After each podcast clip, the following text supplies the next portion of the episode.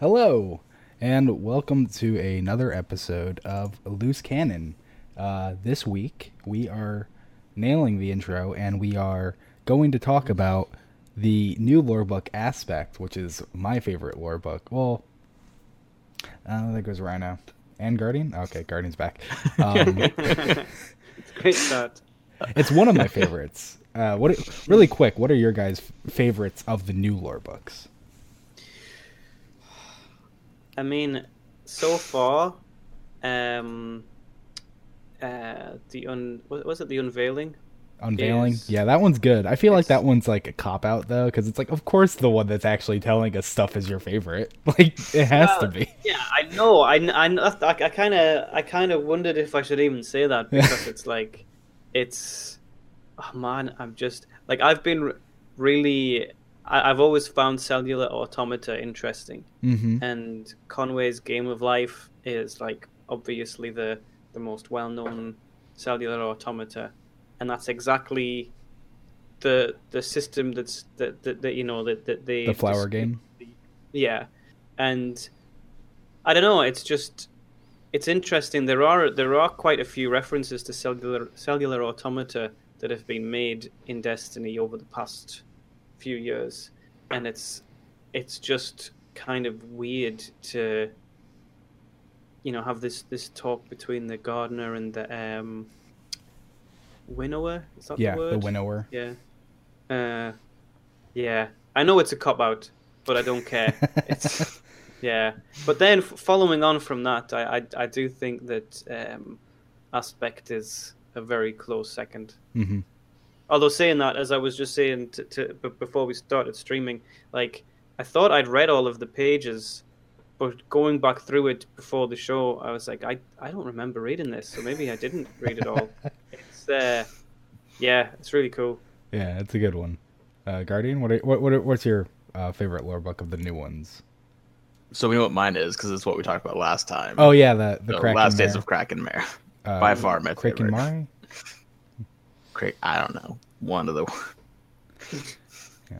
Kraken Mare. Mine immediately was the Inquisition of the Damned. It was written by John Goff. Mm-hmm. And I was just immediately like, I love this so much because it was like showing this split in the Hive hierarchy where they're like, there's a group of Hive that are looking at the other group of Hive and saying, you're heretical for doing this. And the other group of Hive's like, you're heretical for not doing this. And it's just, they're just fighting at each other basically. And I just thought that was great. And then, I mean, Revelations and also Aspect, there's just so much good that came in this expansion. Yeah. And I'm looking forward to more.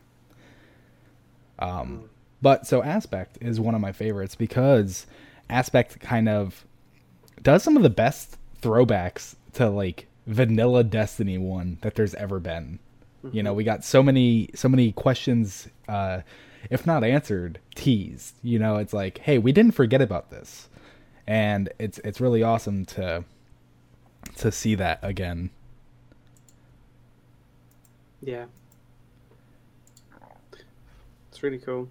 So do we want to should we like talk through the entries story in order, or I don't know. So I think it's important to note. Sorry about that noise. I think it's important to note that this lore book doesn't have a single perspective, but it does have a narrative. So the perspective seems to be General Vex, like the first one. How'd that be pronounced? Realis? Yeah, Realis. I think given that the final entry is... Irrealis? Yeah, I would say Realis. Yeah. Yeah, so the first one is Realis, and it's kind of just General Vexy. It's vaguely talking about the garden and the philosophies, which is also very interesting.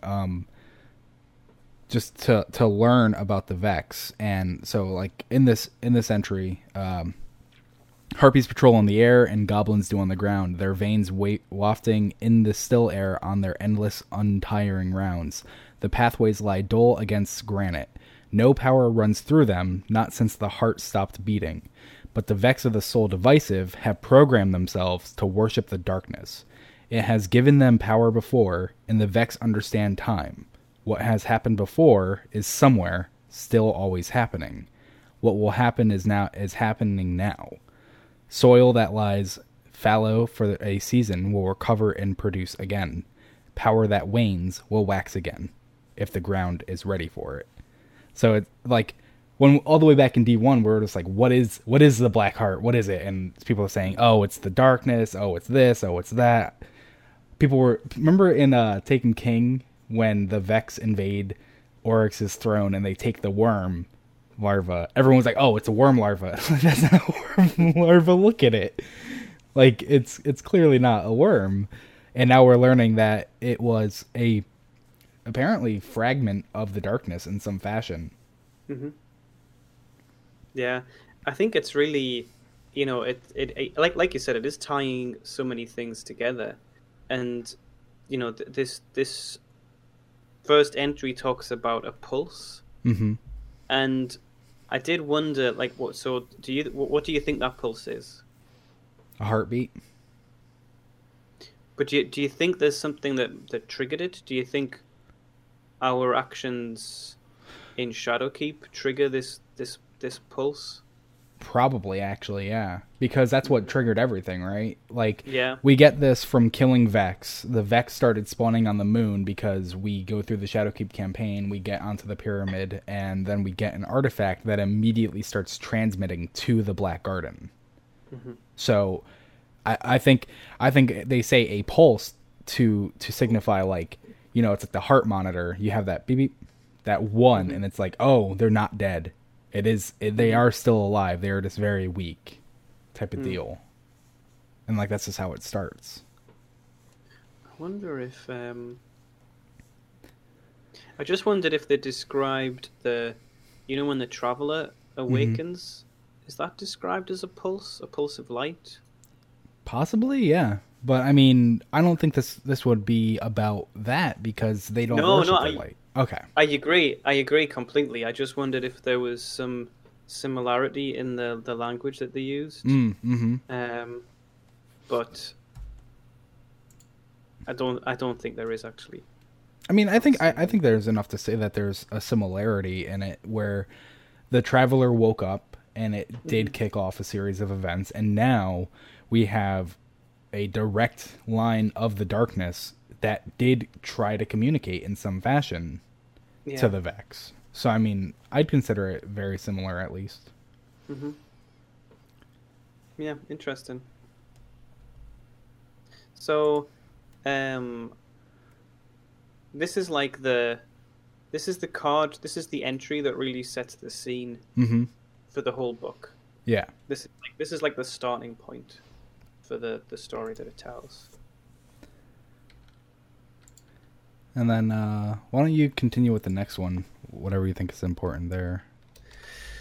I don't know. Let me scroll through here. I don't even know where to begin with a lot of these things. I'll just start from the beginning and we can jump ahead. Mm-hmm. So he's had this hallucination before. It's not that good as hallucinations go. Praedyth's radio is talking to him. Voices rising out of the static. He wishes it had at least use a familiar voice, a Pahanin, or Tyko, or Kabr. He'd even take a mirror at this point. I like that.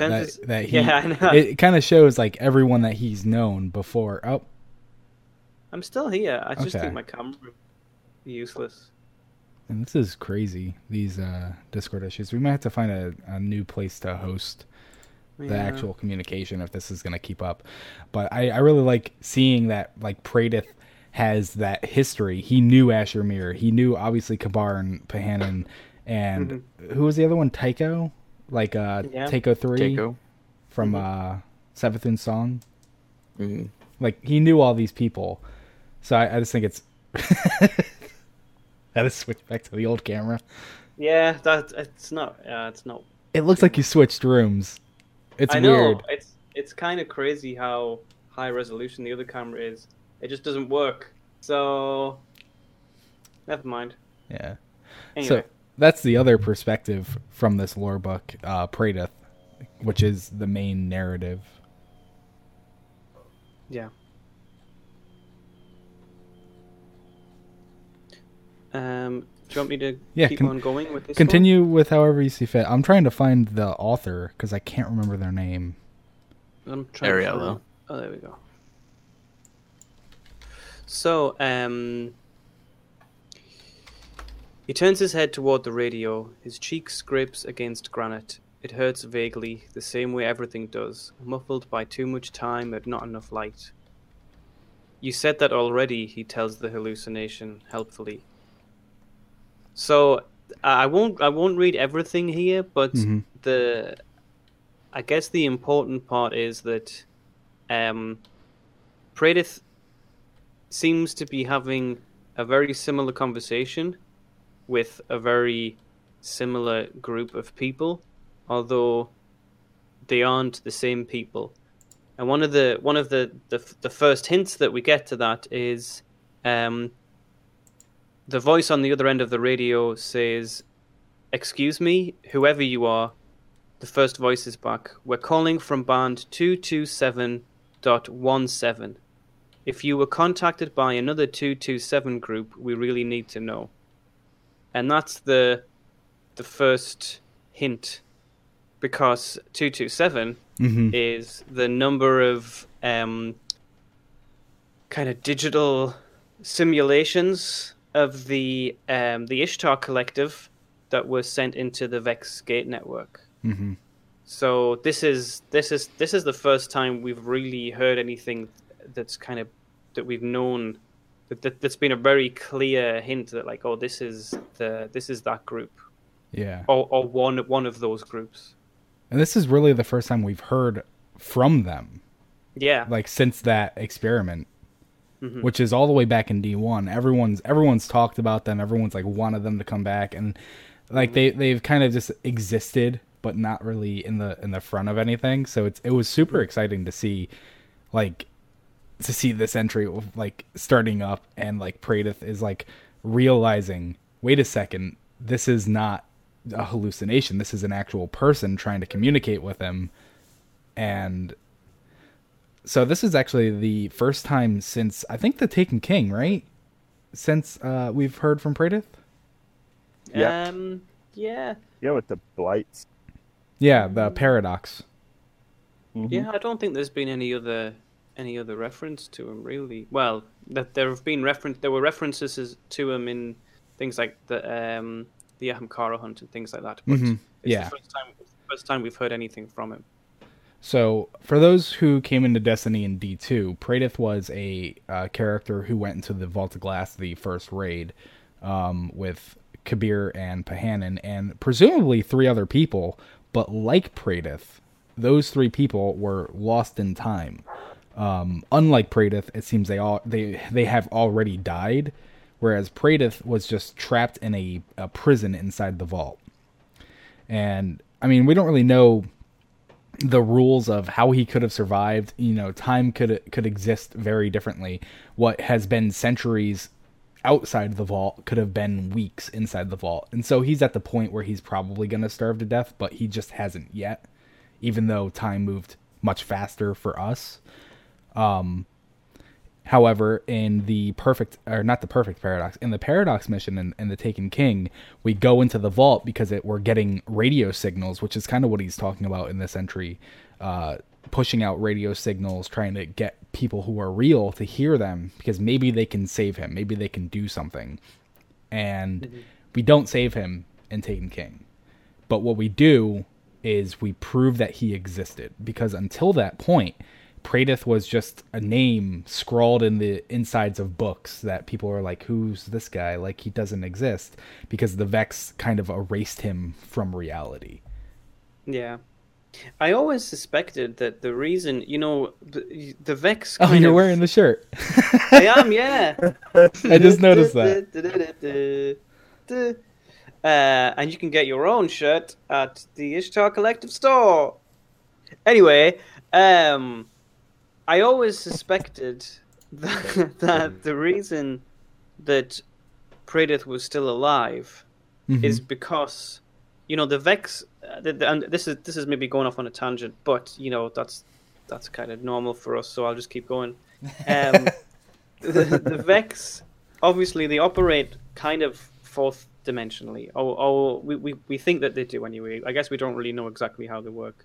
But I suspected after the Paradox mission that the Vex always knew that the Taken were going to invade the Vault of Glass. Yeah. And so the reason that they kept Praedyth alive is because they knew then that they would need someone to be able to get us to go into the Vault of Glass to be able to defeat the Taken. Mm-hmm. So it was almost like you know, it's a very...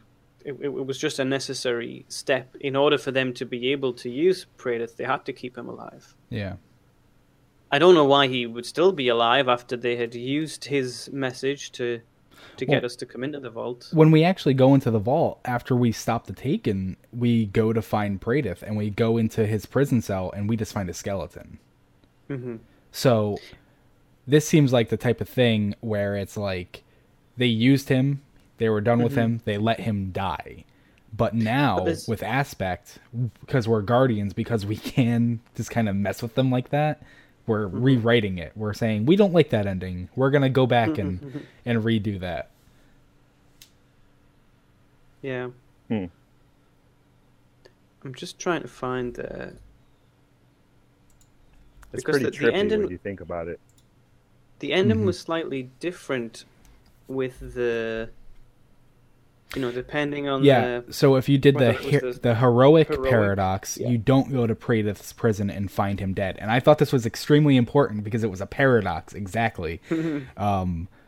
Instead of finding him dead, you find his ghost several times in the Vault of Glass. And you see where his ghost has been through the ghost fragments. It, like, went to the past before the collapse, where Exos were war machines fighting in... Like, actually, I think it was in the collapse. They were fighting whatever the darkness... fought with.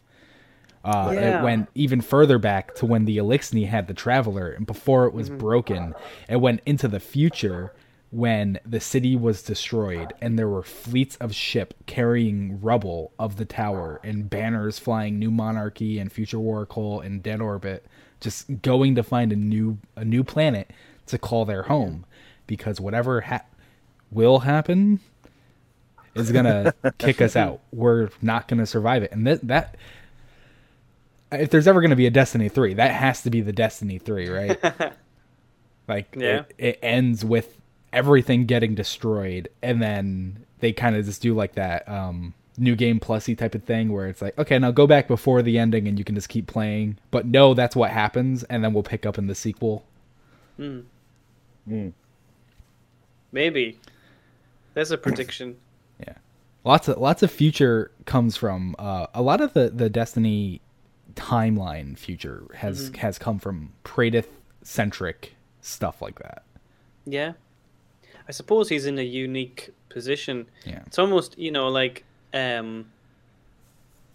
he's in, as it says in some of the later entries, he's in a position where he can actually see other timelines, and he doesn't necessarily know which ones are. Kind of happen. Yeah, I mean, in a way, they're all going to happen, you know. But he doesn't know which ones are the ones that, like, we are going to experience. I suppose. He just sees all of them. Yeah. Shall we go on to? Yeah, I actually want to talk about Nomic for a minute. Nomic is an interesting entry because this one, again, it really ties back to D1. So the people that you should know about in D1 is Kabr, who was said to have drank of the Vex. The common theory is that he drank the Radiolaria. They tasted like the sea.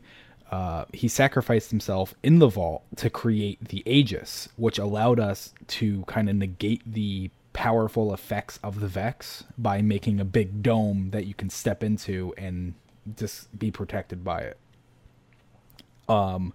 Also, there was another person, Pujari, who flung himself off the shores of time which is now a Redux map on Nessus.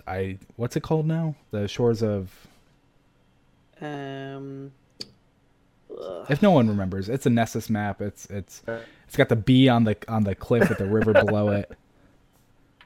It's called Time. Is it Distant Shores? Yes. Distant Shores. Distant Shores. Thank you. The Shores of Time are on Venus, though.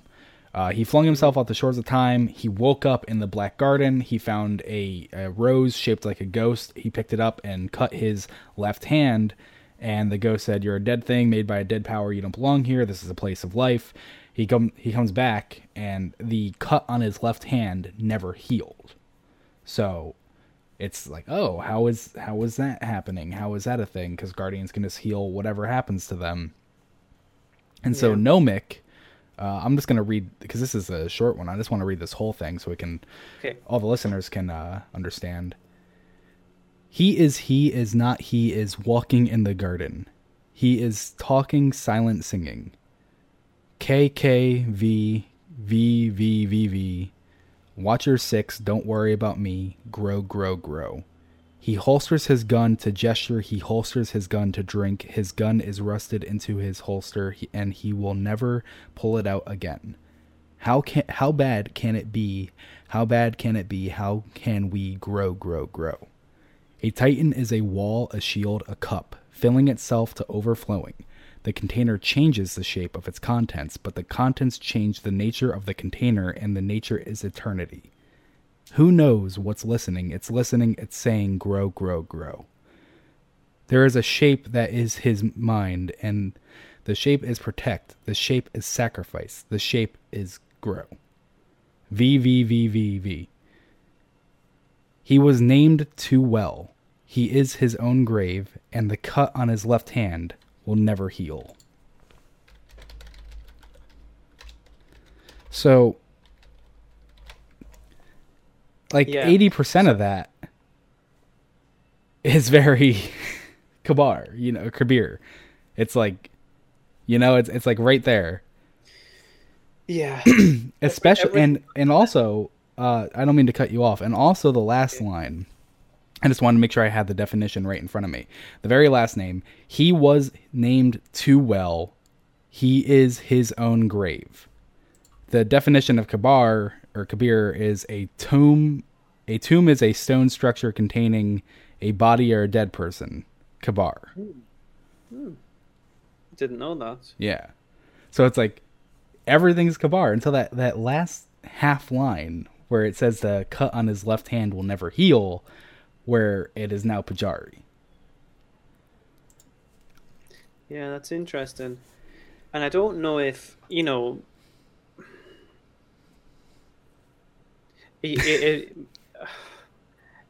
maybe Kabir also had a cut on his hand. Yeah, but that's the thing, right? But it's never been mentioned before, so yeah, it's a strange one. What are everyone else's thoughts? Owen? I don't have much on this one. Because, so this book was written by Ariella, who is a new freelance writer. This is her first lore book. And it could just be as simple as a mistake that, lines were crossed. Pujari, Kabr, kind of that one thing about his hand just kind of got put on there unintentionally. Maybe we shouldn't go looking into it heavily, but a part of me just wonders, Kabr was in the Vault of Glass, and I know the Vault and the Garden were connected. The Garden was meant to bring the powers of the Vault out, but how would he go from Vault to Garden? Or maybe that's where all Guardians go when they die. I don't know. I feel it's. I don't know. I think without knowing more, I don't know if there's any. I don't think we can draw any conclusion from it, really. Mm-hmm. Yeah, I generally agree. I want to know more than I'm getting from this, and I'm really excited to see that Kabr is apparently, to assume it is Kabr, is apparently in the Garden. And actually, you know what? Maybe it's this. Maybe it's the KK, the K, because it actually goes like caret K, V, caret V, caret V, caret V, caret V, and then the other one caret V, caret V. Maybe it's like the Vex are experimenting. Because remember the Exodus Black crew? The Vex experimented on them. Yeah. Maybe that's what it is. Maybe the Vex are experimenting on Kabr and Pujari, and they're just kind of like taking bits and pieces from both of them and this slapping it together. But what happened to Pujari? He was killed. Was he killed? Well, maybe no. Sorry, I was going to say he was killed by Dredge and Yor, but that was Pahanin. Mm-hmm. I don't know what happened to Pujari. Yeah, so Pujari is kind of like this. Maybe it's because he cut his hand there. Maybe there's a piece of him left behind, you know? Yeah. Maybe that's enough to signify this K to V transformation. Yeah, that's interesting. I don't know. Don't know what to say about that, really. I don't know. Neither do I. I feel like this is going to be something that's picked up in the next season, though. Yeah, I really don't know where we're going. Is this going to play off? Yeah, it really seems like how the seasons are. It's like, so this is really the first time they're doing it, so we're going to learn very soon. But, you know, we have Season of the Undying, which is about the Vex invasion, and we're going to get the final assault, I think, on the 29th. So that's 2 weeks from now, almost. A little more than a week, whatever. But I don't think that ends it, you know? Because if the next season's player fantasy is supposed to be fixing the timeline, I can't see fixing the timeline without having some Vex influence. You know, it's not like, fix the timeline, the Fallen fuck shit up. Like, no, that didn't happen. They didn't. The final assault is 11/19. Oh, 11/19? Wow. Oh. What's coming on 29th? So a month away. Lost in the dungeon. Oh, yeah, the dungeon. That's probably what I'm thinking. Exotic Quest on the 29th as well, and then Raid Challenge on the 5th, and then Vex Offensive Final Assault with the Undying Mind on the 19th. Okay. It's a good thing that we are a news podcast. I knew all of that. But yeah, that's what I mean. Like to me, is that this is that's going to build. They're doing the narrative over the arc, so it's like throwing us off is that the person who wrote this is a freelance writer. How serious is this attached to the rest of Destiny to play into next season? Like, this isn't something that's just going to be like, oh, fun thing on the side. Like, yeah, right. You can't just give someone the Ishtar team and Praedyth and Kabr and, you know, like, you can't just give someone that and be like, hey, you know nothing, have fun. Yeah. You know, like, that's not a throwaway lore book. And yeah. I don't mean that to sound insulting. I mean, like, she was given a big task, and I think she did very well with this book. It's one of my favorites. And it's just, I wonder what this could mean. And I don't want to, I try not to get hung up on things that could just be as simple as like, oh man, that was a simple mistake that happened. Because, you know, things like that, like, it's easy to have that happen. There are a lot of Bungie writers who are like, freelance writers, you know, there are a lot.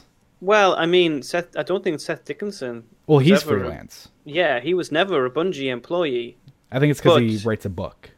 Yeah, and that's fine. But he was still, you know, he wrote the Books of Sorrow. So and Callus's journal.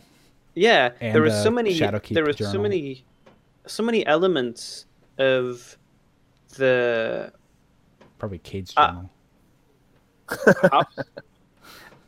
All I'm trying to say is, it doesn't matter how many things he's wrote. Even if he had only wrote the Books of Sorrow, it's such a fundamental part of everything to do with Destiny. I don't think just because this book was written by a freelance writer, I wouldn't read anything into that. Yeah. This is going to be the most important. Yeah, it's like a sleeper book. Yeah, anything else is like really interesting and like adds to the story, but this feels like it's gonna be a very important book for the narrative. Like, this feels like it's probably arguably the most important book of this season. Yeah, for the season of the Undying. I agree. Because when she tweeted that she wrote this book, she said that she actually waited to mention it until the raid was beaten. So it's kind of like, okay, so that's this cool. Even though you get it from just killing Vex in general, which I really appreciate, I would hate another raid-tied lord book. That would drive me nuts. But it very clearly is tied to the raid. Yeah. I mean, the thing is, like, I agree with that. I think it is a very important book in terms of thinking about where the future of the story is going to go. I also think, though, we haven't seen all of the... I've forgotten the name already. Unveiling. Yeah. Yeah. It's like, as I was saying that, it's like Unveiling is the only one that would, like, really, like, fight and be more important down the road. Yeah. Like, that... I don't know. It's just blown my mind. So we'll see. So anyway. With the Unveiling, just really fast. Sorry, I can't help but play with the things on my desk. We've seen the first three entries now because it's been 3 weeks, but also because on the first week it was glitched to get the first three. Has anyone found 4 and 5? Because there should be people out there with 4 and 5 right now, and I have not read them, and I want those people to come tell me what's in those and send me screenshots. So I haven't seen anybody. Unless Bungie fixed it, they're like, you already got 2 and 3. You're not getting any more until 4. I think that would be a good way to fix it, you know, because one of the frustrating things about Truth to Power is. Mm-hmm. You know, there were two frustrating things, and I know it was a mistake and mistakes happen, but the way that all of the Truth to Power entries were released straight away via the API, and then I had to, like, redact them all on Ishtar. That was a bit frustrating, but, you know, these things happen. But then I was, like, publishing the appropriate entry every week, but different people were at different points, you know, or every 3 weeks, sorry, like, because some people had glitched it and things like that, and it's like, it's kind of, I hope that with Unveiling they have done some sort of fix to make sure that the people who glitched it originally only have the ones that they're supposed to have by this point. But I haven't heard anything about any of the other ones, so I don't know. Yeah. Yeah, I haven't seen anything pop up on Reddit, at least. Yeah, so. And that's where it would be, right? Like, wait, I've actually checked on Reddit. Oh, did Baxter just find it? Show up, it would be like Destiny lore or Raid Secrets. Yeah. Like, it would show up. Yeah, absolutely. Pop up. So Nuziva Angel, I don't know if I pronounced that right. Nuziva, is that right? I don't know. Just said in chat that they have 5 entries. Okay, well I'm not gonna type that. I'm gonna hit you up after, so I need those. Yeah, and I mean, that's the I'm not going to publish them because we shouldn't have them yet. Yeah, I'm not going to talk about them publicly. Like that's that's kind of my rule. Like, if you want to go find it, go find it. I'm not going to look down at you for wanting to find it. Just don't be a dick. Just don't talk about it. Like, let people get it in their own time. I have people who don't read the lore until they get it in the game, because that's their rule, and it's like really hard for me to be like, oh, I can't talk about the things that I have, because you're just lazy and not getting all the collectibles. Like, just go get it. Break your damn rule then. As someone who actually kind of sucks at the game, that I have pretty massive respect for people who only read the lore when they actually find it. Right. Yeah, it takes a lot of willpower. Yeah. Hey, so are we still shuffling through the aspect then? Yeah. Yes. Yeah, we are currently on epistemic, and there is something in here that I'm very interested in. But if there's anything from before that you want to touch on, we can double back. No. That was the next one I was hoping we okay. Then why don't you tell us what you're interested in here, because I have a feeling it might be the same thing. No, read it first, because then I just want to point something. I'm not going to read that whole thing. It's a huge card. It is quite a long one. Just say what you wanted to talk about first. So in this card, it's following Praedyth again. Basically, Praedyth has just lost connection with the Ishtar Collective team. He's very upset about it. The Vault is showing him visions. Sees a vision of himself, straight-shouldered, warm in the Martian sun, standing between Kabr and Pahanin. Kabar's helmet is familiar. It's the one Praedyth helped make, blah, blah, blah. Which would that be the Kabar's battle cage? The Vault of Glass helmet? There you go. Oh, is that what you wanted to say? Yeah. Yeah, like, absolutely. Like, that never clicked until just now. Yeah. But what I wanted to say was he's going through these visions, et cetera, et cetera.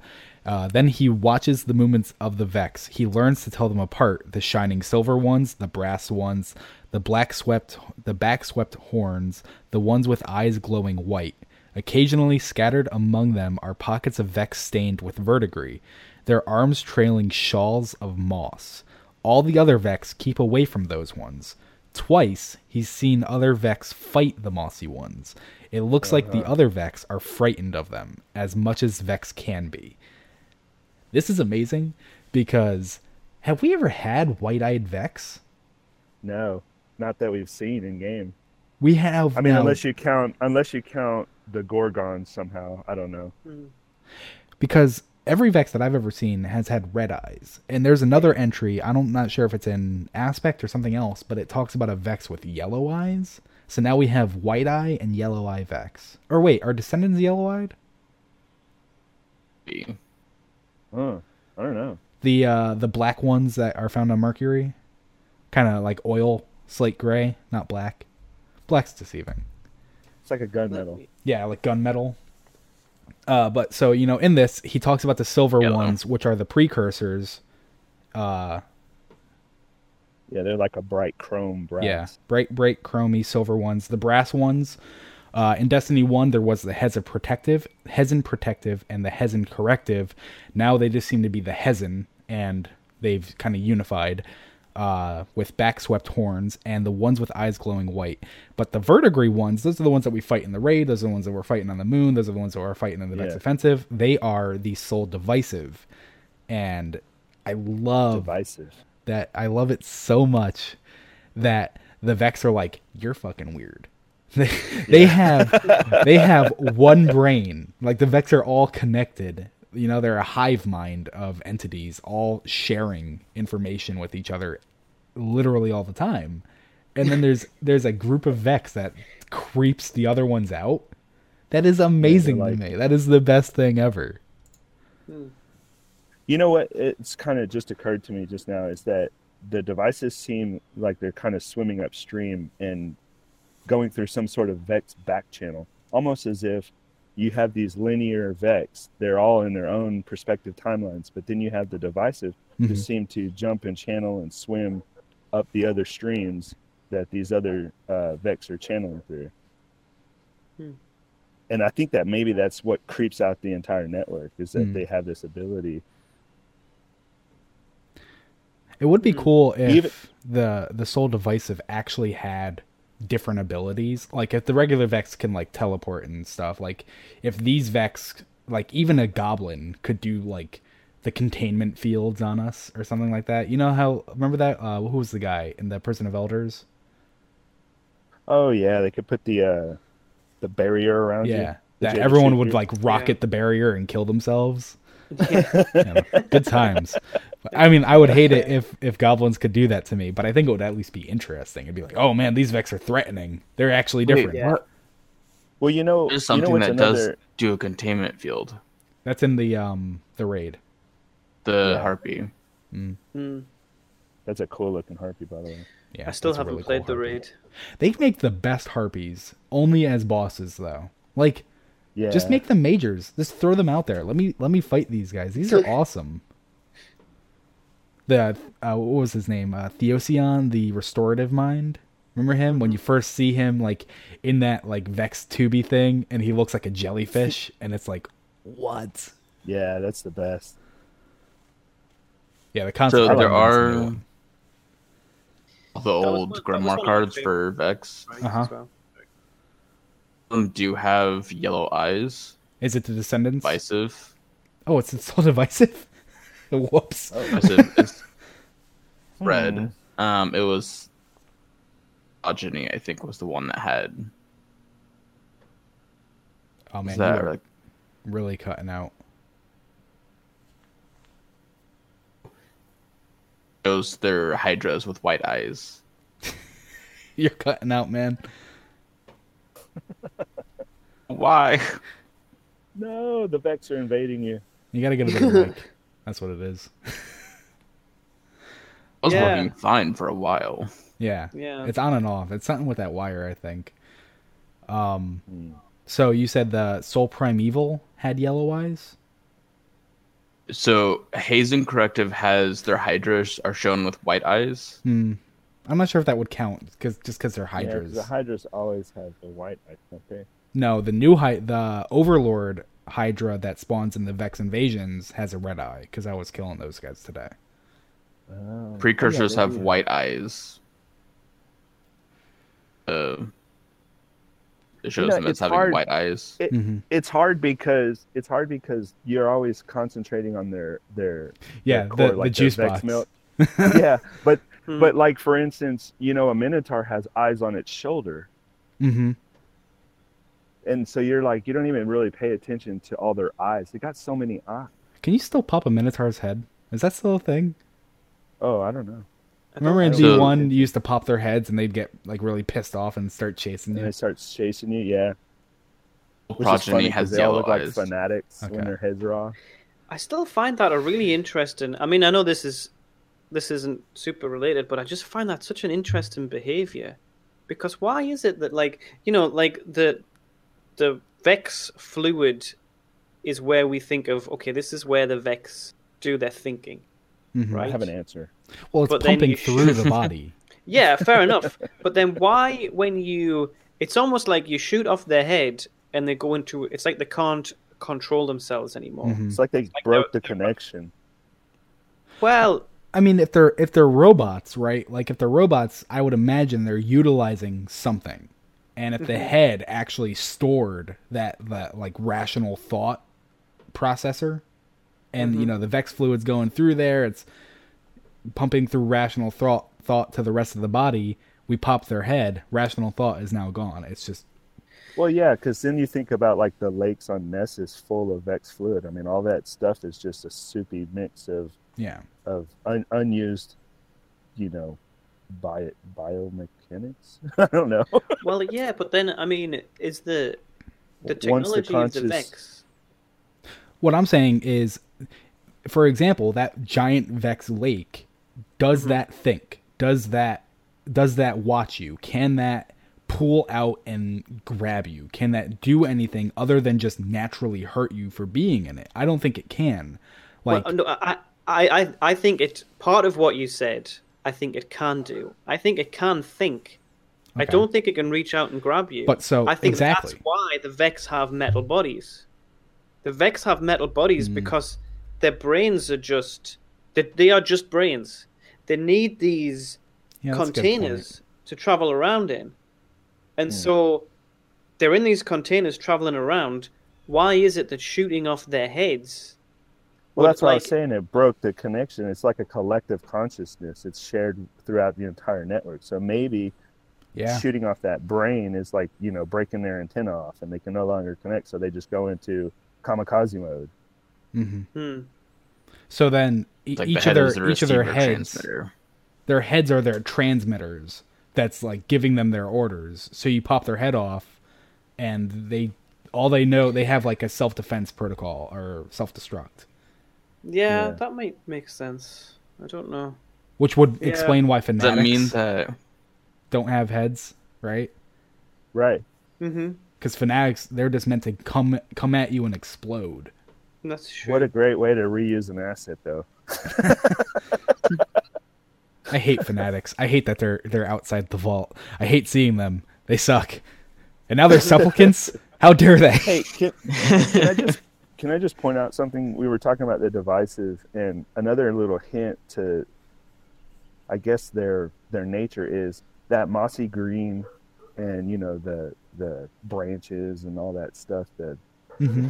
you know, when we first fought the heart of the Black Garden, we go into the Black Garden and the statues convert and there's mm-hmm. all those Vex kneeling and they've got moss, you know, kind of grown over them, like overgrowth, mm-hmm. stuff like that. It's neat that they make a point to point out the very different appearance of the Divisive and the Vex that we encounter now, and how yeah. they share that one common thread, which is that overgrowth. Mm-hmm. And so, it's interesting. Sorry. No, I was just saying. Do you think that's important towards the story? Because if they are kind of the redheaded stepchild of the Vex, does that mean that they're, you know, does that mean that they're kind of going against the collective mind, or are they just seen as like a I don't know, a bad thing that happened? Would they be able to go against the collective mind? I mean, they were told to worship the darkness by Quaria, right? Like that's the general yeah. assumption. Like Quaria said, learn to worship. They learn to worship. The way that I see it within the Vex is that there are branches. You know, they're like they all have the same goal. They all have the same like end goal that they're trying to achieve. But sure. there are different groups that have been given different strategies tasks to follow. Yeah, yeah. I mean, I don't know if I would even say tasks. I think it's like at a very high level. It's like your script is to be in the future, your script is to be in the past, and your script is to be everywhere in between in case something screws up. Well, no, not exactly. I think, you know, using the Soul Divisive as an example, they were like, okay, Courier learned all of this interesting information. We have to mm-hmm. find, as a group, we have to find a way to apply that somehow. We are going to create a group of Vex that are identical in almost every way. The one variation is that they have learned from Curia that worship gives power. Right. So okay. That is the only difference between them. They still have the same set of goals. They still have the same shared history and everything else. They still travel through time. It's just that because of that one difference in their programming, that's why they're different. That's why they do things differently to the other Vex. Mm-hmm. That's how I've always kind of imagined. Just because of what they've learned from the Hive. Yeah, because they've been. It's like, right, we learned this thing. Now this specific group, you're going to be slightly different, and we're going to learn from that. If you are successful, then that means that, you know, there'll be more of you and Vex. The Vex as a species will move closer to the way that you operate. Mm-hmm. Same time, we have Praedyth the showing that the Vex are fighting the Divisive and are like afraid of the Divisive in some form of how Vex could be, right? Which to me does not. Oh yeah, they're doing their own thing, and if it works out, we'll follow them. It's more of like happening with you guys that we don't really like. It's like either that they're doing something really right, and they're doing like the right path, and we're all just kind of like the little brothers over here, and they're afraid of them for that. So what if it's a gamble? Because are we actually on that entry? No, we're not on the entry. With Guardians, you know, Vex have a hard time beating us because we can come back to life. We have that ability that they can predict exactly what we're going to do, and they're going to succeed. They're going to kill us. And then we go, I'll come back.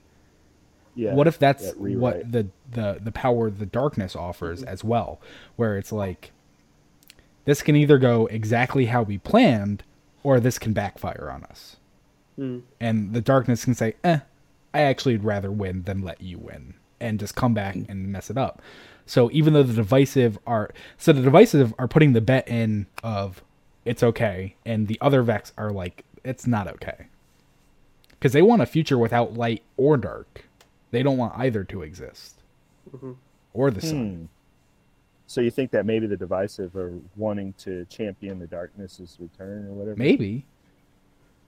Because if the darkness is... Yeah. Go ahead. Darkness is supposed to be like the dark mirror of the Traveler. Hmm. The stuff we're learning and unveiling, and with the Shadowkeep campaign, would be our salvation.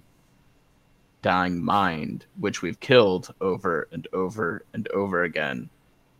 Mind who is like warping time, coming back, and we're fighting it again.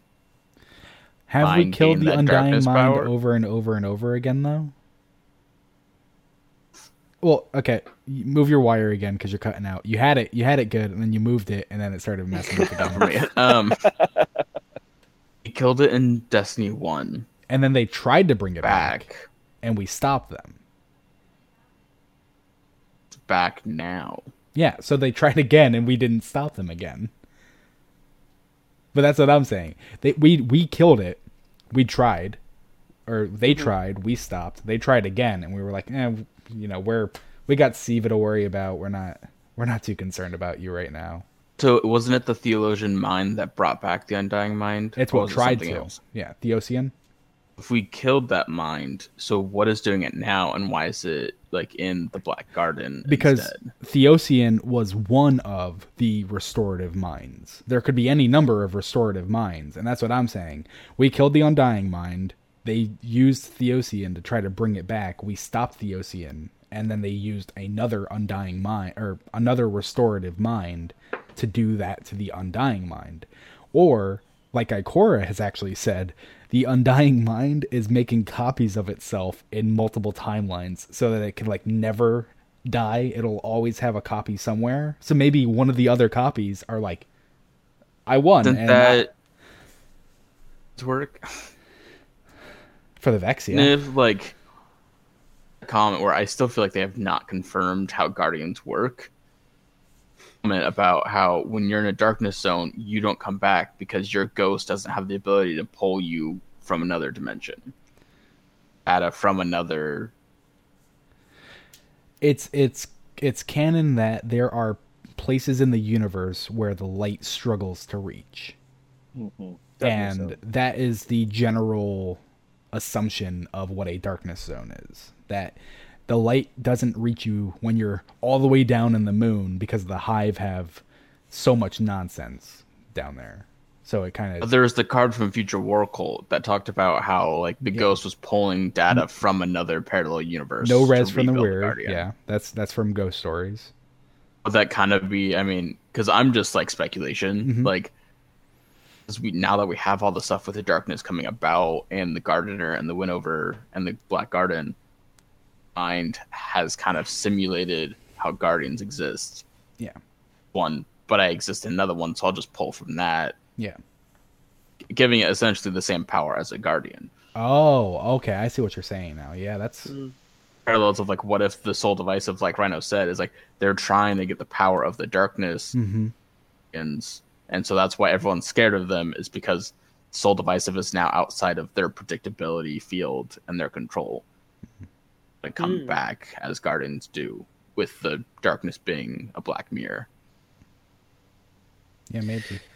Complete speculation. Yeah, I think that's a really interesting idea. Actually. I mean, that's what Theosyon was trying to do in the first place, though. But so maybe now, instead of needing a separate mind to do it, the Undying Mind is trying to be the source of that power himself or itself, where it's like if it dies.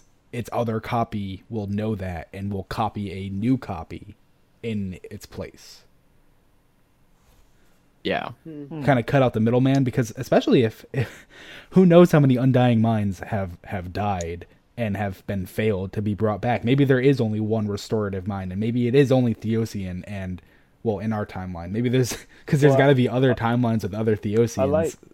I like what you were saying earlier about maybe it's a gamble. And it's funny that's a neat perspective, because if the Vex are repeating this over and over and over again just so that they can eventually have the outcome that they prefer, I mean, that's a very mathematical equation. I mean, well, hell, I mean, we even have a gun now that came back, Monte Carlo. That's the Monte Carlo method.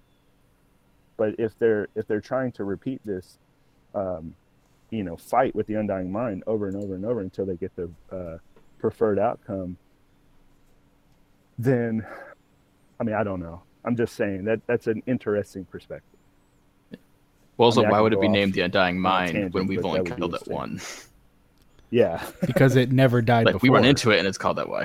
Yeah. I mean, I'm the true, Undying Non-Pig, but after I die, I don't think I'm going to keep that title. I mean, it's technically true. But I don't. That's to me, it's like, I just want to know, like, what would cause Vex to be afraid of the Soul Divisive? Yeah. It means they're either doing something really right or really wrong.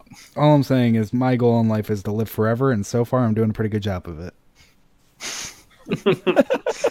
So there is one, since we're just, I mean, this is still a tangent that's connected to the aspect. There is one other little tangent that I want to go on, which I kind of like, and it's from the card we just read, and it says this is when he's getting different, mm-hmm. like basically, I don't think they're hallucinations, but there's visions, mm-hmm. and it's the first main paragraph where he sees the Traveler often, that we can't feel its light through the bars of his cage. Sometimes it hangs over a city so familiar it makes his heart ache. Sometimes it hangs in an alien sky, and foreign shapes make airy loops around it. Ghosts of unrecognizable make. And I find that interesting. I feel like I missed some of the words there. I don't know if that was me or the microphone. It's his mic. Yeah. I don't know which one you were... Oh, there it is. Okay. The first, like, actual paragraph. Yeah, I was looking for it, and I was like, I don't see him talking about that at all. What are you talking about? Yeah. Ghosts of unrecognizable make is actually, I'm glad that you mentioned that. That makes me laugh because it kind of makes me think, like, remember in D1, like vanilla D1, which is basically mm-hmm. where Praedyth would have been. It's like, ah, yes, my ghost. It looks like this. And then it's like now in D2, my ghost looks like the moon. What? Like, yeah. Like, this is what my ghost is. He doesn't have his shell on. Yeah. Why is your ghost a shank? I like shanks. I feel like the only thing that makes it questionable is that it says it hangs in an alien sky. Yeah. Yeah, I do think it's interesting. I don't know if it's when you're talking about different travel. Well, he said sometimes it hangs in an alien sky. After we just talked about how his ghost saw a future where the city mm-hmm. had to leave, pack up and leave. Yeah. So I don't think that's to say that it's like aliens had ghosts or aliens will have ghosts, but it's that we had to leave, and now because we're in a new solar system, our ghosts got even freaking weirder. They're like abstract. They're not. Yeah. I mean, some things are just descriptive and, you know, trying to be poetic for a reason because of the lines that follow and precede them, only to try to describe the environment or the feeling that they're trying to convey through the writing of Destiny. Not everything is completely literal. Like when people thought that, you know, the cabal that was born on the Leviathan using, you know, the last raid or whatever mm-hmm. in the menagerie, people thought that when he said, you're just born and you've already killed two people, basically. It's a Galron. Names. People thought that meant he literally spoke and they died because of his like, words coming out of his mouth. No, he died because, you know, Callus was like, yeah, you just named who I'm about to kill. Yeah. You know, it's like a mob boss saying, wow, dude, you bring me this information and look, you just killed two guys of mine. Yeah. I mean, obviously, it hadn't been done yet. You know, not everything is completely literal, and I think that's what people get lost in sometimes. Back on the ghosts of unrecognizable make. If we don't get a Crota Pop ghost sometime soon, I'm gonna lose my mind. I want an inbox glow chase sticker ghost eye. Oh man, it'll. I was just gonna say it'll cost 1,500 silver. Nice. One of the things that I thought was interesting about this card is, where is it? I've lost the line now. Of course you have. Yeah. Some timelines. I mean, there's quite a few things that this entry goes through. You know, we talked about that paragraph about the Traveler, the vision of him with Kabir and Pahanin, about the Vex fighting each other, Some timelines have veils drawn over them, a darkness too thick to see through. I thought that was kind of interesting as well, you know, like, is this that some timelines are just hard to, but like, are they further away and difficult to see? Or is it that some timelines are where the darkness has already won? Yeah, I think the latter. Yeah, because like right. In No Rest for the Weary, when the Guardian's ghost tried to bring him back and could not, Future War Cult said it's because he died everywhere. Like, this was his last one. This is his last chance, and that's just what it is.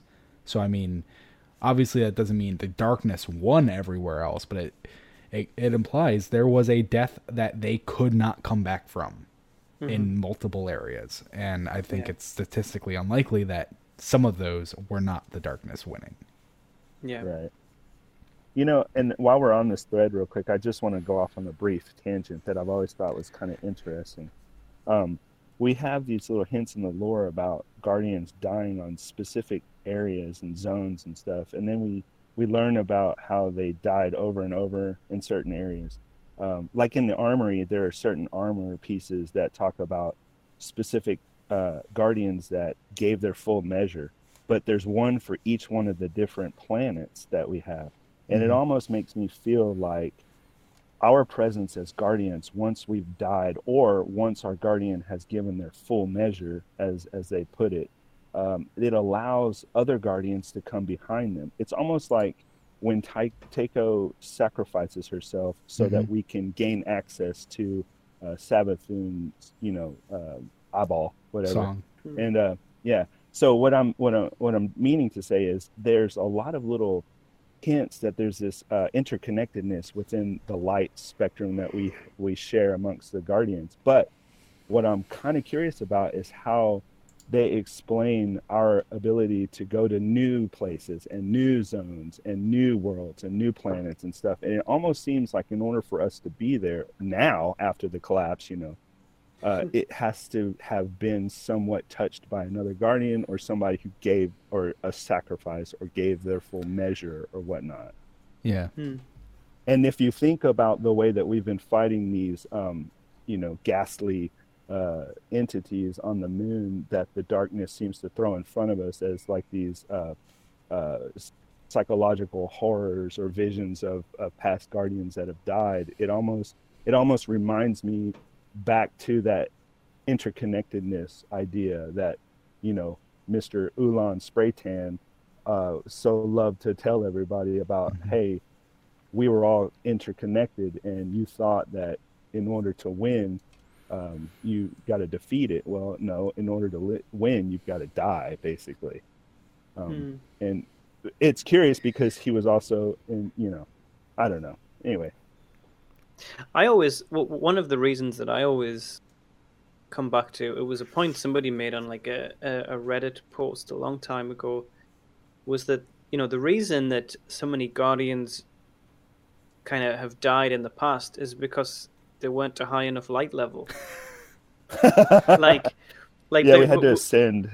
We have, you know, like actions that we have taken. I mean, okay, this is where like the gameplay and lore kind of collide. Yeah, but when you think about it, there are so many actions that we've taken that has raised the cap.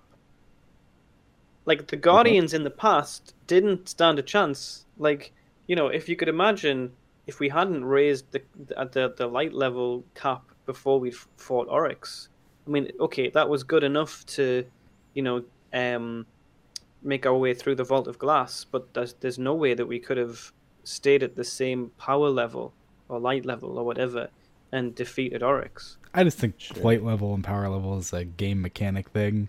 I really hate when people say that we are the strongest guardian that's ever lived because we haven't died yet. It's like, that's not a good example. I think we've raised the cap for everyone, though. Yeah, no, I think with progress there comes increase of power, ability, you know, knowledge. Of course, like way back in the Dark Ages, there were no doubt guardians who were like, I don't really know how to do a super, You know, like that's not a thing that they study. They're not disciplined, or if they do know how to do it, they're very weak with it. And so, like, obviously we're going to get stronger as we go, but it's to say, like, personally, I get kind of annoyed when people are like, oh, we're stronger than Kabr, we're stronger than this person, that person, right, because we did all this stuff. And it's like, yeah, we did all this stuff after they died, giving us knowledge. Like, we are standing on their shoulders. We are not stronger than them. But I don't think that necessarily, I mean, I don't mean to suggest that, like, if you look at Zavala and Shax and people like that, I'm not meaning to suggest that we are more powerful than they are. Like, when we are more powerful than we used to be, they are more powerful than they used to be. You know, like, I feel as though we have all raised the bar for all of us.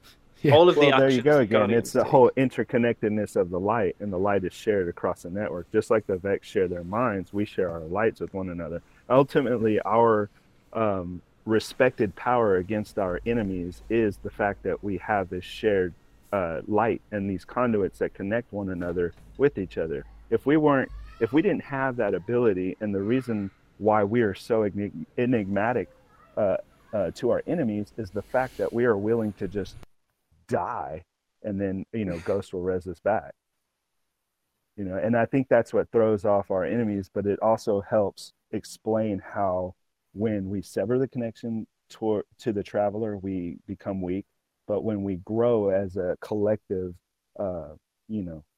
humanity and the Guardians go out and do their things, we all grow stronger, you know. It's kind of like, it could also kind of like explain your clan mechanic when somebody does the raid and all of a sudden you got an engram sitting in your clan.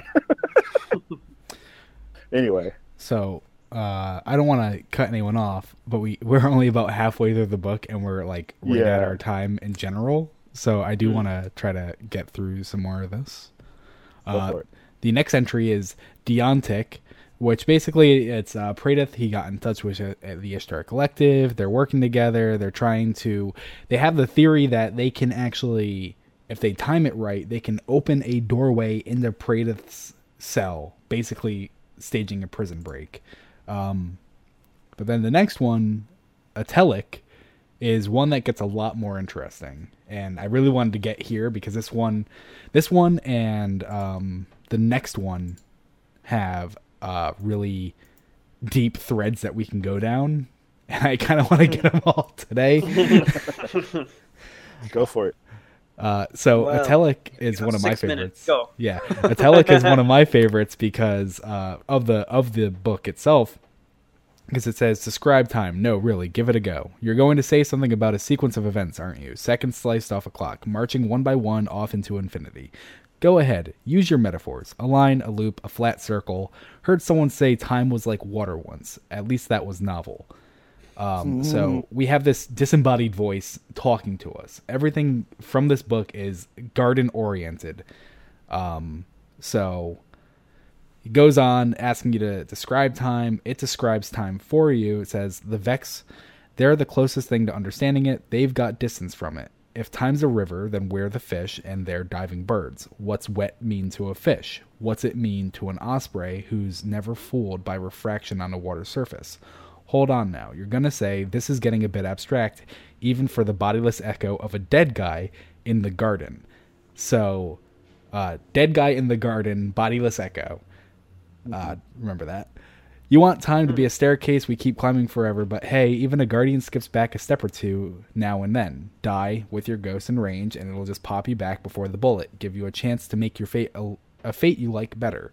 Nothing's been simple on Earth since the big white cue ball rolled up from the next neighborhood over, and the stories, they don't work too well as nightlight anymore.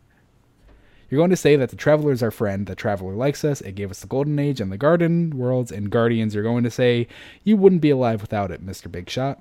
Without it, I wouldn't be stuck in the Black Garden making bets with myself on which goblin's going to be the next to slip on a soggy leaf and fall off a cliff.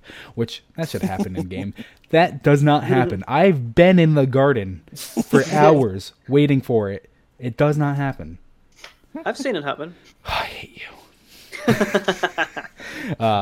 But so Sagi Leaf to fall off a cliff either. You took my light already. You'd better take my advice. I know the void's still calling, but I've come untethered. I can't reach it anymore. So if I'm right that I can reach you, you keep your ears open. I don't care how much you hate hearing it. This is important. And so this is really what I like about this card. Person who died in the garden is untethered from the void, and we took their light. We, the four of us, absolutely have, because we're all hunters, and we went into the Black Garden in the Taken King and found the body of Tevis Larson and took his light from his body, which at the time might have seemed like, yeah, this is normal, but now he's still kind of alive, and he doesn't seem happy.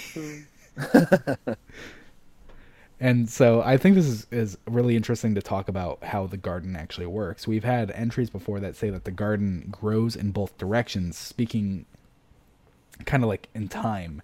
The garden grows backwards in time and forwards in time. So even though Tevis died in the present, he's still growing backwards. His timeline is unfurling in reverse and forward. Even if there's nothing more forward, there's still something reverse. But even though it's reverse, the light has been taken from all of it. Aha. He's no longer connected. Yeah, he's no longer connected to the Traveler because we took that piece away from him. Which, that's insane to me. Like, and that's what I mean. Like, this book was not like a small have fun with it thing. This is monumental to the season. Like Guardian said, this is like one of the most important books for the season of Undying. Man, it's like he's in a purgatory almost. Yeah. Yeah. He goes on to say, you can't understand the Vex and you don't want to understand the heart, but is your ignorance any more forgivable when it's willful? Lots of questions and not a lot of answers. Better take care or you'll drown in them. Surely as you'll drown in time, whether it's anything like a river or not. So, he's not our friend. I love the little hint there towards time is like water, and it seems so novel. Yeah. And so I actually think that's super important. I don't think they gave us that analogy on accident. I think that was extremely important, because if the next season is fix the timeline and they're telling us, let's say time is like a river. How do you break a river? You dam it. You stop it from flowing. If time is flowing and you stop time from flowing, if time's a river and you stop it from flowing, I think... You're going to drown. No. Oh. No, I'm going to be a beaver. I'm saying, I think Season of Dawn, the Vex are going to stop time from flowing. We're all beavers in the next season. I would really like Season of Dawn, because of like how they say it's going to be like procedurally changing. I would really love it if Season of Dawn, like the first week, only Guardians are like sentient.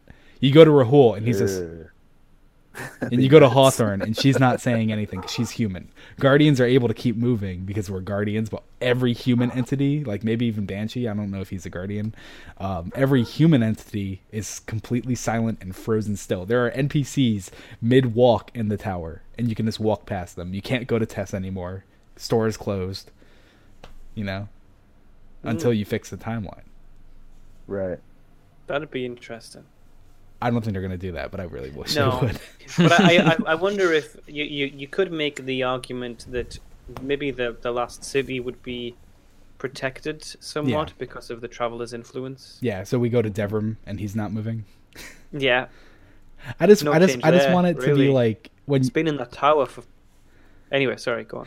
I just want it to be like you get an artifact and you use this artifact to unfreeze people specifically. And so you have to go to Rahul, you have to go to Tess, you have to go to Hawthorne. And when you go to them, they say they're mid-sentence and their most annoying line. So you go to Tess and it's like, Venture's today. And you're like, screw you, Tess. You go to Rahul. You go to Hawthorne and she's like, you never quit, do you? Do you? What? Yeah. Yeah. Just mid-sentence. Yeah. The Drifter just says brother over and over and over. Well, he's a Guardian. He'd be fine. Oh. He would steal if the tower actually froze. He'd be more fine than anyone. Yeah. He'd be like, with his like souped up ghost, he'd be like, fantastic. Tess would be like, where is all my stock? And you just see a bunch of Eververse packages in Drifter's little room there, stacked up behind him. That's hilarious. I really wish Bungie could kind of laugh at their own game like that and do things like that. I really hope that's what they can do moving forward. I know it's kind of too soon to do it right now, but I really hope moving forward. Well, we have Festival of the Lost. They're going to do something, right? We got the skeletal armor set. That's all. So there'll be something. So hopefully there'll be something funny within all that. I wish somebody else would die. Maybe Hawthorne. That's so messed up. I wish someone else would die. This is gonna kill another person. Well, then hasn't there been someone dead every time? Ives. Yeah. That's the only one. Just kill them all. That was it. There wasn't anyone else. The first Festival of the Lost was just about the people that have been lost. No, that's true. Hmm. As was the second. Last time there was a murder. Maybe Kate will come back for the Festival of the Lost. You know what we need, though? You know what we actually need? Remember in, I want to say it was the Rise of Iron Festival of the Lost. They had that emote where you literally, like, hover, and then your head turns around. Oh, yeah. It was such a good one. Bring that back. Yeah. That one was awesome. Broom. Cool. So, bring back my broom. They need to bring back the freaking broom. I'm upset about that, but either way. The next entry is Jussive. Jussive? Mm-hmm. Yes. I don't know. Okay. That's good enough. Back to Praedyth working with the Ishtar Collective. They think they found a way to break out, but they need to test it. So they test it. He thinks it can work on something bigger, and so it's worth a try, Praedyth thinks. Anything at this point. Something is coming. A tidal wave's shadow looming over every timeline. He can see it. Its peak rises sharp over the earth, breaking the Terminator's arc with a deeper darkness. The city can't escape it. Praedyth carves a message into the last functional piece of gear. Anything that can serve as a bottle for his messages. Thrown out on time's ocean. And what does the Guardian pay more attention to than their equipment? They'll catch someone's eye. Some when. He knows the wave is coming. More visions flicker past him now, burning the after images into his eyelids. More timelines, a possibility of eventuality. He doesn't know. Lost in the encroaching dark. He knows they won't be able to handle it alone. He knows they need a warning. They need to know it's coming. Soon. Which, again, and this whole book is just like, she absolutely plays Destiny. She absolutely like played the Taken King, because this is just nothing but Taken King references over and over and over and over and over. She did talk about, just like a side note, because I do follow on Twitter and have like actually had conversations with her. Okay. So I know in one of her conversations with another person, she stated that she was a huge fan of Taken King. Yeah. And was super huge, like big into the Books of Sorrow and like the whole Vault of Glass team. Like she expressed that she really loved those stories, which is probably why she got the ability to write this book. It's very apparent in her writing. But so what this is this sorry you go no you can I was just going to say, so is this how Praedyth's rifle gets out of Praedyth's timepiece? Maybe. Yes. I was getting confused with No Time to Explain. Which, yes. So that's, we go into the perfect paradox on Heroic to get the No Time to Explain. In the No Time to Explain lore entry, it talks about how there's multiple timelines that this has come from. One of the timelines is that it was built by Praedyth and cast into the time stream right here. And it also has the single word etched into the side, soon. So Praedyth, this is absolutely Praedyth's rifle thrown into time, and we picked it up. We knew. That's what I was going to say. But what were you saying about Praedyth's timepiece? Well, because you said Praedyth's rifle. That's. So I wasn't sure if you were talking about No Time to Explain or Praedyth's No, I see what you mean. Yeah. But so when we first started seeing the structure of the Vex gate that Ikora is building in the tower being built, like just the frame platform that it's going to be built on, I took a screenshot and I said, Praedyth's going to step out right here, because I'm positive Praedyth is breaking out and he's going to come out of that portal after we defeat the Undying Mind. and he's going to come out and be like, the darkness is coming, we have to be prepared. And we're going to be like, yeah, there's a pyramid on the moon. He's like, I sent you a message years ago. Like, how are you not prepared by now? Like, yeah, we don't go digging on the moon very often, man. That or the Exo Stranger is going to step in. Yeah. She's another one that I'm expecting to come back. Yeah, that would... Oh, I don't even want to get my hopes up. Yeah. I know. I don't know. We have the Ishtar Collective team back in the lore. Oh my god, I'm blanking on his name. Hope. Oh, what the fuck's his name? There's a guy on Twitter. I cannot remember his name, and I feel like an asshole now. He is in love with Praedyth, and he wants Praedyth back really bad. So I really hope for him, Praedyth will be coming back. Yeah. That would be pretty great. Oh, man. All right. So next one is a Voltative, which is very sad. It's just a bunch of the 227 copies going through their experiences, and basically they just keep dying in detail. And then as it goes, it just 227.7, you lose Shim. 227.33, you lose Dwayne McKnight, Nida or whatever. 227.27, you lose Maya.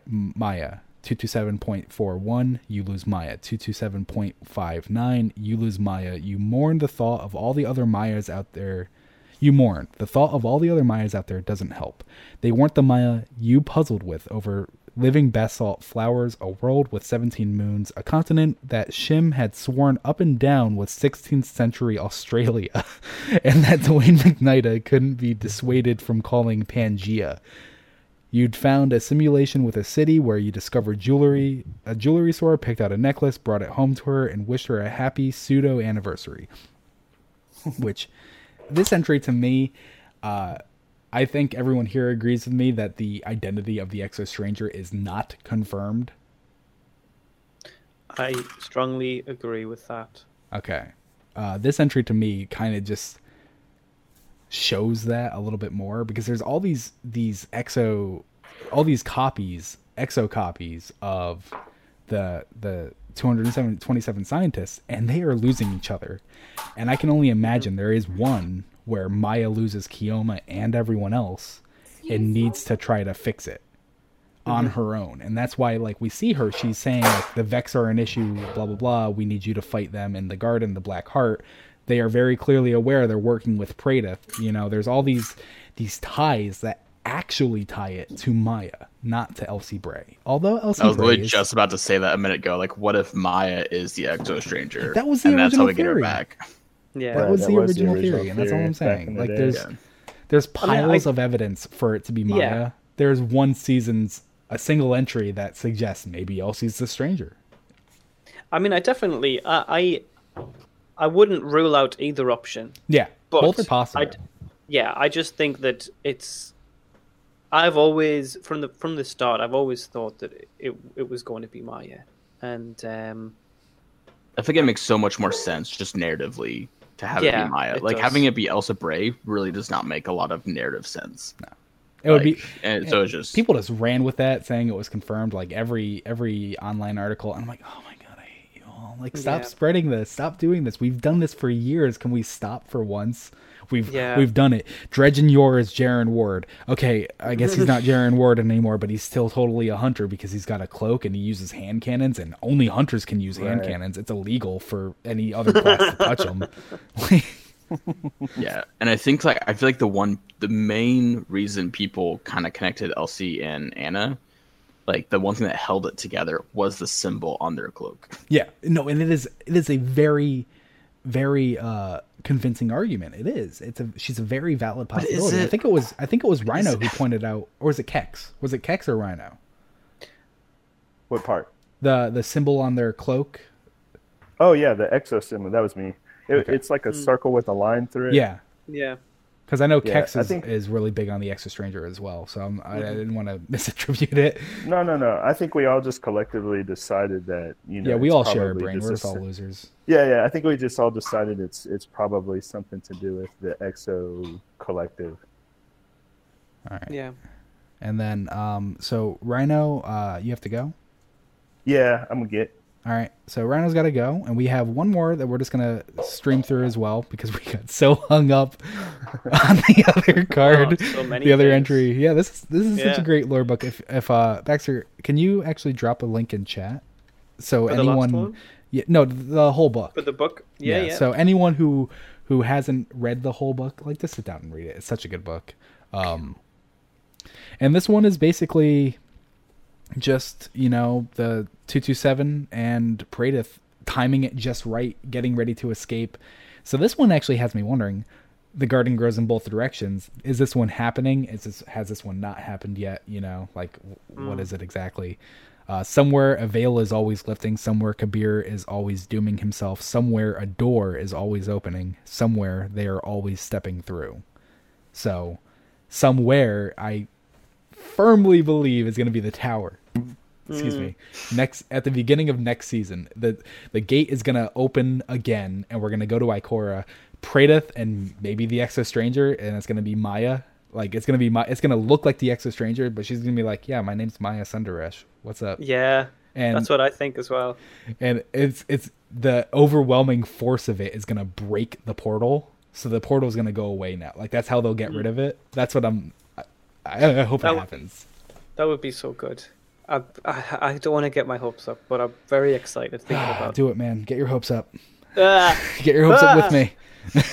I don't know. Just because we have Praedyth back and we have the Ishtar Collective team, like the simulations back in lore, that makes me feel a lot more hopeful of, like, okay, other things are going to come back. Yeah. Like, we're going to get the return of... And there's been a ton of D1 stuff coming back, too. Yeah. Like, this has been the season of D1 returning. So it's like...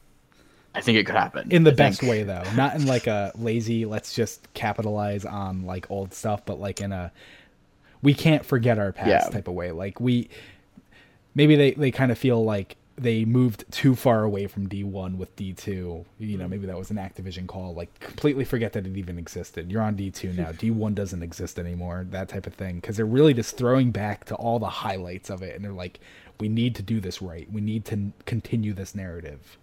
Yeah. And they've really pulled the narrative through a lot of different ways with stuff from D1, and that's super random things like the anomaly and the Ishtar Collective team, like these things that don't pertain to anything, but they have ended up pulling into the story in this huge way where it's like, okay, this is really cool. But I really like the last line in this entry as well, because it reminds me of Rasputin. Oh, teach me how to step. Teach me how to step. And that's another reason why I think next season is going to be the Vex stop time, and we're going to be working with the Exo Stranger and Praedyth on it with Rasputin. So, because Rasputin, when the original Ishtar team had the issue with the goblin the first time, they called in Rasputin. They were like, oh, we need the War Mind. He's the only one that has the computing power to go against the Vex. And there's just so many... There's so many, like, lines coming together where it's, like, all these, like, abstract entities that don't actually connect to each other, but they have that one point that they connect to. It's, like, that point is, like, right in front of us now. So I'm just, like, seeing everyone come together, and it's going to be building up. Oh, my gosh. Can you imagine? So if the start of next season is time stops, Praedyth and Maya as the Exo Stranger step through the Vex portal, and then we get, like, communication with Rasputin, and they're all working together. I feel like all of us are we're just gonna save for a whole episode, just like, oh my gosh. Yeah, just like freaking out for a moment. Just freaking out. Yeah, just nothing actually talking about. We're just like, oh my gosh, this is happening.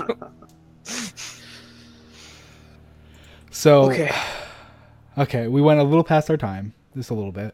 Our next show will be on November 3rd. That will be the first week of Festival of the Lost. We might talk about that, but it'll also be the dungeon. So we might talk about that. We might do Inquisition of the Damned and the Dungeon, because I'm pretty sure those go hand in hand. Yeah. Sounds good. I wish Rhino was here, because I wanted to save this for the end of the show, because I just wanted to thank him on the show. I forgot that he left. Oh, I feel bad now. But so we will be back then. If you want to find out more about us, you should look at us on Twitter. We are Loose Cannon Show, just like it's spelled here on Twitch, at Loose Cannon Show, just like it's spelled here on Twitch. If you came in late, you want to watch the show, we do upload to YouTube if you don't want to watch, you just want to listen on your drive, your commute to work, at work, however you want to listen. We also upload on Anchor, which pushes out to Podbean, to Spotify, to Stitcher, to Google, Apple, all the places. So you can just find us there, Loose Cannon. And because it's Aspect this week, and because of many other reasons, I finally got my third commission from Rhino, my knife idolatry, which is made from Hezin Vex, Descendant, or Hezin Vex, Precursors, and Soul Divisive. And nice. It's got that very Curse of Osiris Radiolarian tube, which actually moves. If you can, milky. Which Rhino's a wizard.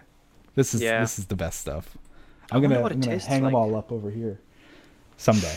I'm lazy about it. Don't taste it. I have to brag about my toys. So cool. All right, that is our show this week. Hope you enjoyed it. Bye. Bye, everyone. Thanks for watching.